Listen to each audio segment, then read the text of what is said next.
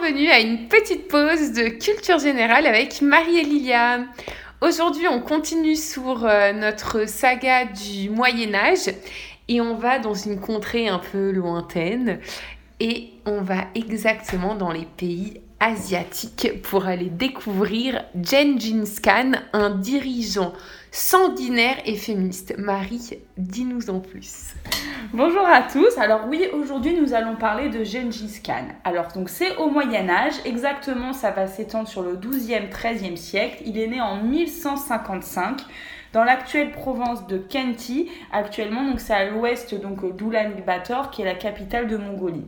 Son nom d'origine, ce n'est pas Gengis Khan, c'est Temujin. Alors, il y a une légende autour de sa naissance. On voudrait que euh, lorsqu'il est né, il, aurait, il, tenait apparemment un caillot de sang dans le poing. Et cette légende n'est pas anodine, puisque ça a un sens pour euh, les, les Mongols. Cela veut dire que l'enfant est destiné à devenir un grand guerrier. Et j'ai envie de te dire, ça va être le cas. Alors, Gengis Khan, comme on l'appelle, devient un véritable guerrier, mais pas seulement. Il faut savoir que c'est surtout un politicien. Alors pourquoi un politicien? Il faut savoir qu'au XIIe, XIIIe siècle, donc euh, sur cette période du Moyen Âge, la Mongolie, elle est formée d'une multitude de tribus. Toutes, elles vivent vraiment indépendamment les unes des autres. Elles ont toutes leur propre culture, leurs propres lois, etc. Il n'y a pas d'unification entre les tribus. Et c'est Gengis Khan qui va réussir à unir les tribus nomades de l'Asie de l'Est et de l'Asie centrale. Alors, face à cette unification, c'est là que Temujin devient un Khan. Et en fait, Khan, ça veut dire dirigeant, Gengis Khan. Des jeunes gens vont le rejoindre très rapidement pour aller à la conquête du monde et notamment aller conquérir la Chine. Par exemple, en 1215, il va occuper Pékin et j'en parlerai un peu plus tard. C'est va être un véritable massacre donc il va massacrer les personnes, la population et également il va raser la cité. Alors, des, gens disent en fait que euh, ce n'est pas uniquement. Parce qu'en fait, c'est vrai qu'en fait, au-delà du fait qu'il avait envie de conquérir le monde et qu'il a réussi à unifier les tribus, donc en effet, les jeunes gens, ils ont, ils ont compris que c'est un véritable dirigeant, un homme de poigne, mais aussi, il faut savoir, c'est que selon des témoignages, c'était surtout quelqu'un de très charismatique, et donc qui arrivait un peu à, séduire en fait les gens euh, par, par ce qu'il dégageait, et ce qui aurait expliqué qu'il y a autant de gens aussi qui l'ont soutenu dès le, dès le début. Alors, très rapidement, pour qu'on comprenne ensuite un petit peu par quoi il est, par quoi il est passé dans sa vie, on va parler un petit peu de son enfance.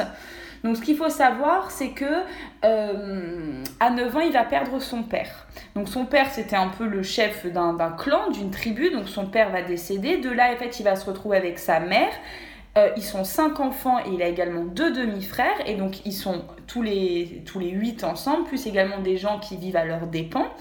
Et quand le père va décéder, très rapidement, les tribus aux alentours, elles veulent régler un peu les, des, vieilles affaires, des vieilles querelles.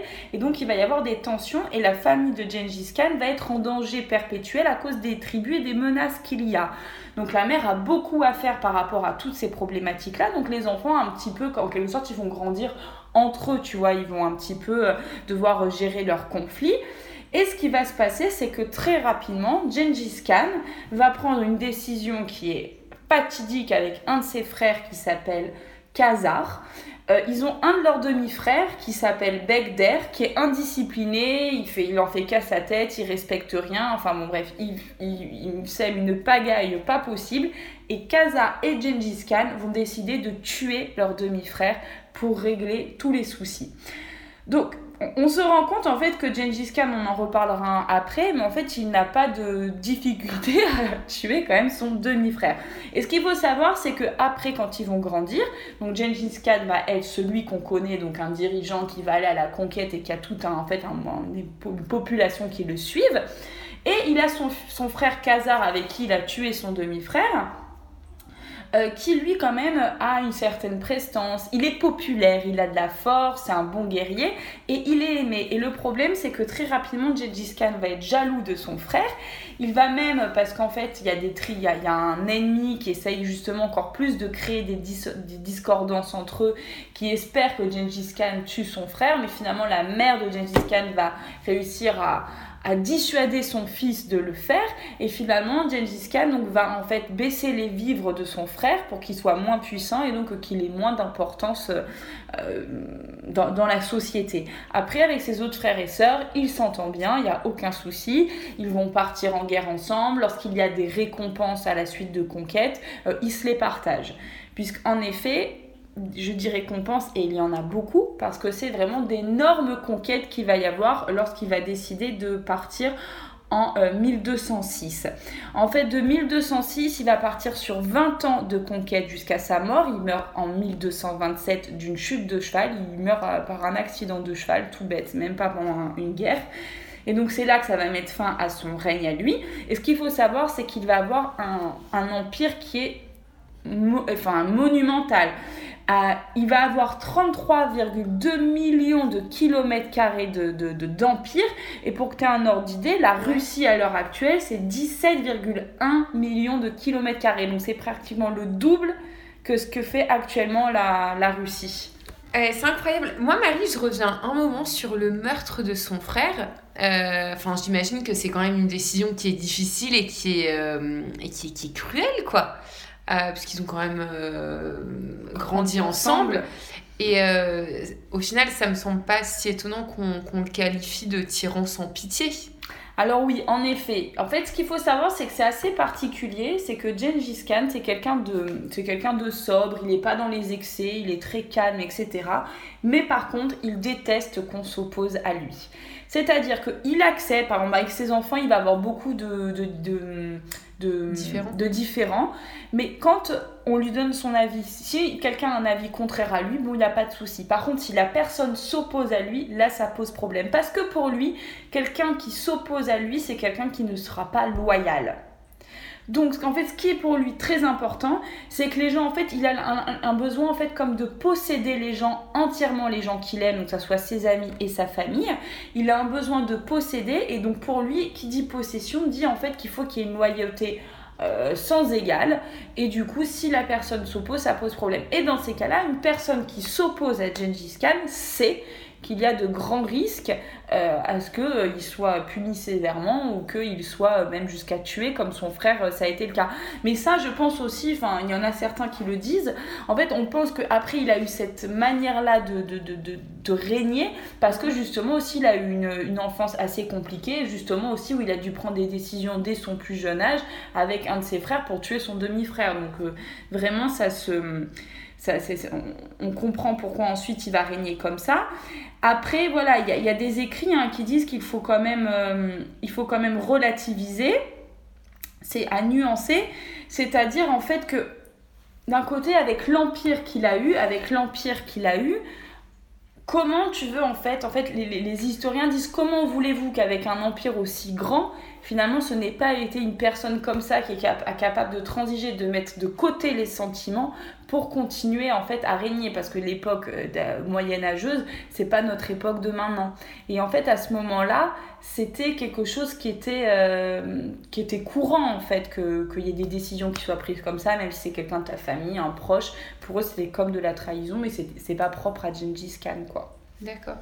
Et euh, je voulais te demander justement comment il a réussi à unifier les tribus de Mongolie en créant une loi commune c'est-à-dire en fait qu'il va mettre en place la grande Yassa, qui est une loi. Et en fait, cette loi, elle va avoir autorité sur les lois locales. Ce que je te disais tout à l'heure, c'est que chaque tribu a ses propres lois. Chacun règne à sa, enfin, gère sa, tribu à sa manière. Donc il y a des multitudes de lois et il s'est très vite rendu compte que s'il n'y avait pas une unification des tribus avec une loi, en fait, euh, si tu veux, une loi euh, souveraine, eh bien dans ces cas-là, il n'y aurait jamais de stabilité euh, dans son empire parce qu'il y aurait toujours des tensions et des conflits euh, entre les tribus. Donc du coup, voilà, il va, c'est lui en fait qui va poser des règles pour que sa loi à lui, elle prenne le dessus sur les lois locales. Ok, et est-ce que tu peux nous donner euh, donc des exemples de, ouais, de, lois? Alors oui, bien sûr. Alors, un exemple qui est assez, assez enfin, moi j'ai trouvé ça assez drôle et en même temps voilà, qui, qui, montre bien que les personnes après vont toujours faire appel à lui. En Mongolie, au 12e, 13e siècle, il est très courant, voilà, il y a deux tribus qui ne sont pas très loin les unes des autres, et il est très courant que des personnes d'une tribu aillent dans une autre tribu kidnapper une femme, il la séquestre, dans leur, euh, chez eux et en fait ils obligent, ils obligent la femme à se marier avec quelqu'un de la tribu. Dans ces cas-là, qu'est-ce qui se passait? Ceux où la fille a été kidnappée, ils sont pas très contents. Ah bah Alors non. du coup, en fait, c'était comme ça, on se faisait justice soi-même. Donc c'est-à-dire qu'on allait dans la tribu euh, où la femme avait été kidnappée, on pillait les maisons, voire même on est, ça pouvait être plus violent, et pouvait, ça pouvait aller jusqu'au meurtre. Enfin voilà, donc du coup, c'était quelque chose qui se faisait. C'était vraiment la justice pour soi. Et qu'est-ce qu'elle va faire Gengis Khan avec euh, cette loi? En cas de kidnapping, il est plus possible de se faire justice soi-même. Les personnes, les victimes doivent se référer au dirigeant qui est Gengis Khan et c'est, ils doivent lui demander de trancher et lui de prendre une décision. Et dans ces cas-là, par exemple, c'est lui qui va euh, dire donc si euh, la, la personne en effet a été bien victime de kidnapping et c'est lui qui va en fait punir les ravisseurs avec donc la sanction qu'il qu'il choisira. D'accord, c'est assez drôle. Je fais une petite parenthèse. Tu me dis ça et je sais pas pourquoi je pense à, au roi Salomon, un peu. Ah oui, euh, avec les. Avec, quand il y a les. Avec ses, ses, ses- ses jugements, les jugements. du roi Exactement. Salomon. Ouais, ouais. Et je me dis, euh, dis donc, euh, il devait, il devait euh, sacrément euh, euh, ben, ju- juger pas mal de choses. Et, hum, et je me demandais, est-ce que vraiment cette loi empêchait en fait la, la violence entre les tribus? Euh, mais aussi, bon, ben, sûrement, euh, ça, j'imagine que ça protège aussi les, on va dire, les femmes euh, euh, De en fait, kidnapping. de kidnapping et ça, ça, ça évite que ça se fasse. Et on pourrait presque dire en fait que c'est une loi indirectement en faveur des femmes. Et je voulais savoir, parce que dans le titre on dit euh, Gengis Khan, un féministe. Et donc euh, je voulais savoir qu'est-ce qu'il a fait en fait en faveur des femmes, ce, ce Gengis Khan. Alors, en effet, donc c'est un conquérant, un politicien, et il va également faire des lois qui vont être en faveur des femmes. Alors, euh, il faut se rendre compte qu'on est en 1200, on est en 1206, en plein Moyen Âge, euh, donc il faut pas non plus s'attendre à des choses révolutionnaires, mais quand même, on a des premières traces vraiment qui tendent à protéger les femmes. Je vais donner quatre exemples. L'adultère devient interdit dans tout l'Empire. C'est-à-dire que, en fait, qu'est-ce qui se passait la plupart du temps? Les hommes, ils partaient à la guerre. Ils partent à la guerre, donc forcément, ils avaient des aventures pendant qu'ils faisaient la guerre, voire même euh, ils violaient des femmes euh, des, des- des villages, enfin des villages où ils allaient euh, Piller, ouais. voilà. Et donc, il y avait les hommes qui partaient en guerre, qui avaient des liaisons, et il y avait également les hommes qui restaient dans le village. Et qu'est-ce que faisaient ces hommes dans le village? Eh ben, ils courtisaient les femmes dont les maris étaient partis, et ils avaient également des relations. Eh bien, Gengis Khan va venir interdire tout adultère qu'il soit pour éviter en fait les conflits et les hostilités au sein d'une même tribu et dans différentes tribus. En fait, ce qu'il faut vraiment se rendre compte, c'est qu'il va faire des lois, en effet, du coup, en faveur des femmes. Après, je vais t'en donner d'autres, mais c'est toujours en fait avec un seul et même but, c'est d'unifier et d'éviter toute tension à l'intérieur de l'empire, en fait, pour toujours en fait avoir la main mise sur tout le monde et qu'il n'y ait pas de tension en fait qui naissent euh, au sein de son, de son empire. Euh, ensuite, on a également euh, ce qui se faisait, hein, c'est qu'on vendait des femmes euh, à des époux, hein, comme une sorte de- d'esclavage. Donc les femmes, elles étaient, euh, elles avaient, elles étaient, elles étaient, voilà, elles étaient asservies. Elles étaient dans une détresse sociale parce qu'elles étaient dépendantes d'un homme qui l'avait acheté. Et bien ça, Gengis Khan va interdire cette pratique. Il interdit la vente de femmes à, d'autres hommes. Donc ça, c'est une pratique qu'il va faire arrêter. Ensuite, tous les enfants, que ce soit des garçons ou des filles, vont avoir les mêmes droits au niveau de donc des droits successoraux. Ça deviennent tous des héritiers légitimes qui ont les mêmes droits au moment du décès du père. Alors qu'on sait très bien que, par exemple en France, je vais en revenir dessus, pendant très longtemps, euh, c'était uniquement les garçons qui étaient héritiers. Eh bien non, sous Gengis Khan, les garçons et les filles ont les mêmes droits. C'est assez étonnant de voir euh, comme il a anticipé Ouais, un peu les, les C'est ça. Et, et aussi un au- une autre chose, c'est que dès 1206, enfin en tout cas sous son règne, il va permettre aux femmes d'occuper des postes militaires. Alors je sais pas si tu Oh te rends compte à ce moment-là qu'une femme ait le droit de travailler déjà d'une. Ben oui. En, en- ça veut, parce que bon, c'est vrai qu'au Moyen-Âge, il y a des femmes qui vont travailler avec leur mari, mais parce qu'ils viennent peut-être de familles pauvres, du coup, ils ont des travails euh, qui sont manuels ou des choses comme ça. Si, ils peuvent travailler dans les oui, champs, oui, ils ils peuvent peuvent faire beaucoup de. mais, mais, mais elles ne travaillent pas, elles n'ont aucune indépendance, elles sont pas du tout. Et bien là,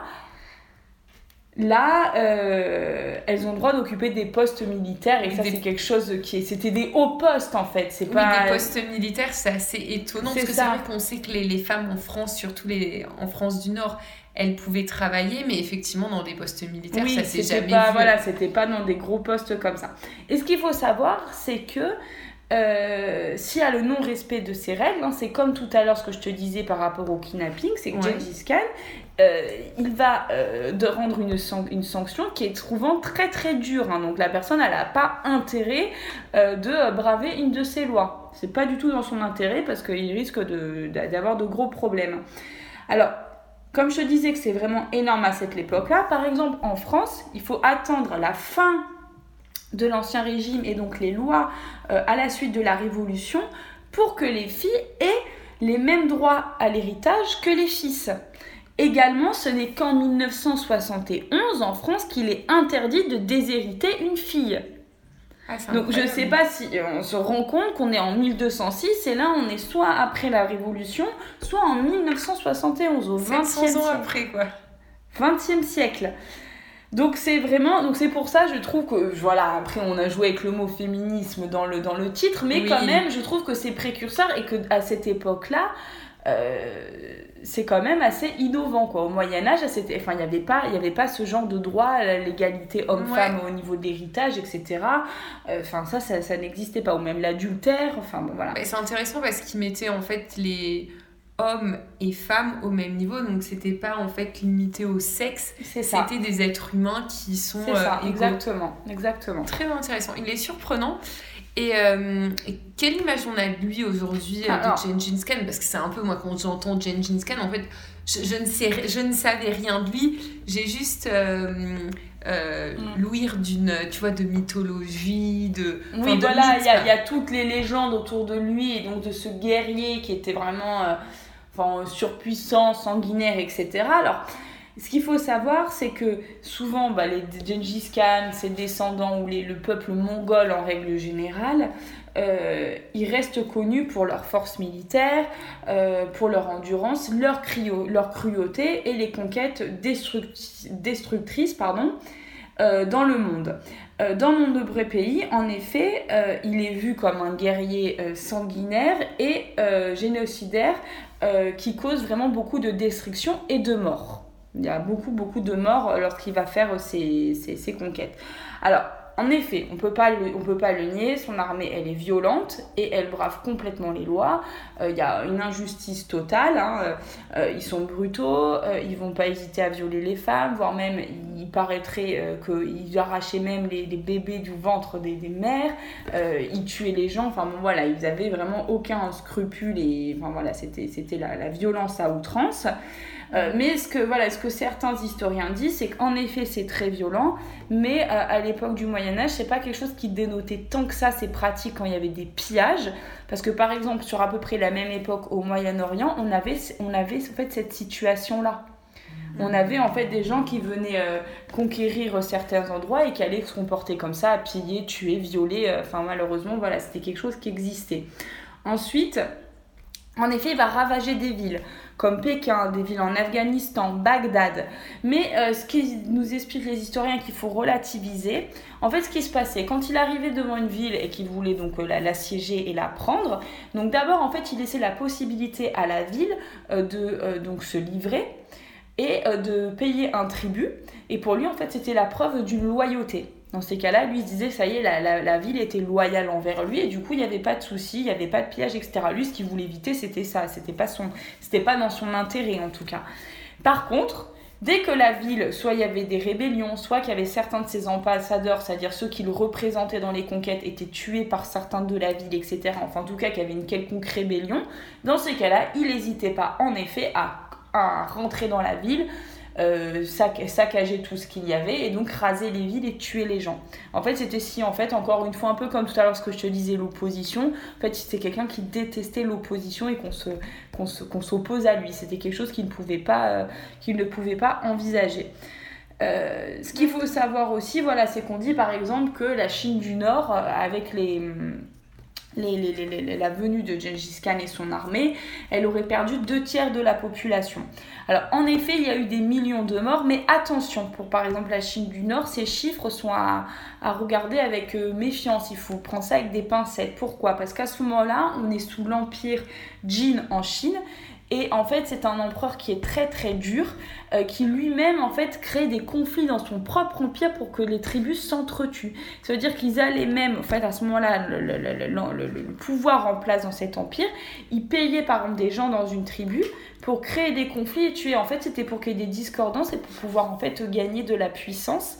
Et donc pour lui, en fait, au lieu d'unir comme faisait ben lui en fait il n'était pas du tout ah, comme ça il était sûr d'avoir la main mise sur tout voilà. Donc en fait il y avait aussi ça en parallèle. Donc c'est pour ça que les chiffres sont quand même à à, à relativiser, c'est pas forcément uniquement euh, par euh, l'arrivée de Gengis Khan.